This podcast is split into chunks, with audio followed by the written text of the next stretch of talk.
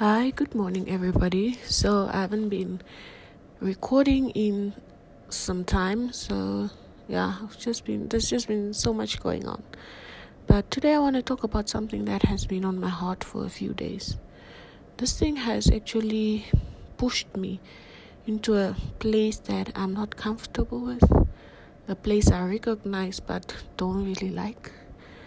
So, it had me questioning myself my existence, my passion, my ambitions, who I am, and what I'm doing here. So I've been struggling with this question about being enough for a few weeks now. And seeing as I'm a deep thinker, I try to get to the root of the meaning of the expression I am enough.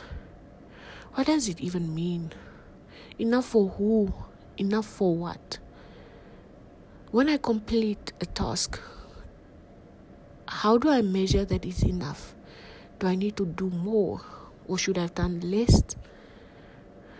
When should I be actually be satisfied with the end product? When it comes to helping out financially at home with siblings and everybody, family obligations, what is enough? Am I overextending myself or I'm not doing enough? What is that enough? My therapist said a few weeks ago, I think it's a few months ago, when we brought up the fact that I sometimes feel like I'm not enough, I don't do enough. And she said, I need to have a description for my enough. My enough should have a beginning and an end. My enough should have boundaries for what it is. It's all good and nice to tell yourself, I am enough. But those are empty words. I know for a fact that those have been empty words for so long. I've been using I've been telling myself I'm enough for I think the past six, seven, eight years now. And I've always felt like it's you know, putting a bandage over a wound. A bandage that has is is um doesn't even have that glue thing anymore. It's just there for a few seconds and it peels off. Then the wound is exposed again. So a few months ago, when she we spoke about being enough, and how she told me it should have boundaries, it should mean something for me. I thought I found the meaning for enough. So I thought I was doing very good because as a perfectionist on the other side, I would tell myself if I have a task to do and I do it to the best of my ability, like the four agreements said, do always do your best, then that is enough. There's nothing more I could have done. But then I've discovered that I've fallen off the wagon. I was back to saying those empty words to myself so I can make myself feel better again. That temporary fix for the moment.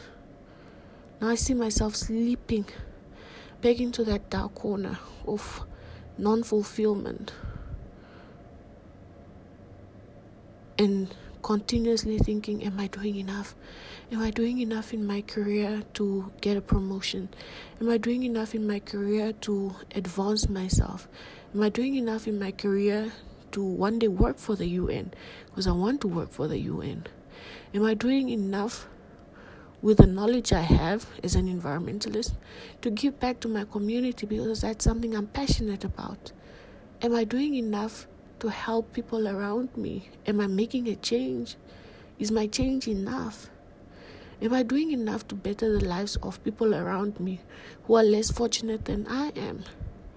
Am I doing enough in my relationships? Am I am I am I continuously building on my relationships?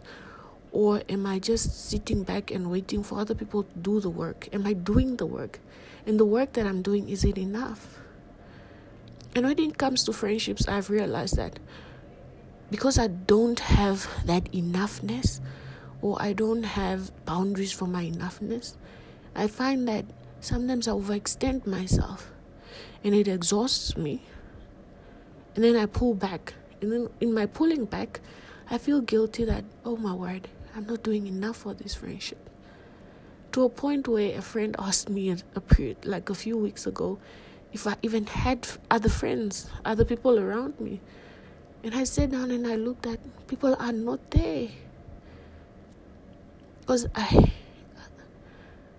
I just feel Sometimes it's better to just pull away from people because I don't know my enoughness when it comes to other people. So, am I doing enough with my passions? Even with my plants, I have a little garden in my backyard that I really love working on. But sometimes I would go for like two days without looking around or watering them. But deep inside, I know they're fine. But is it enough for them?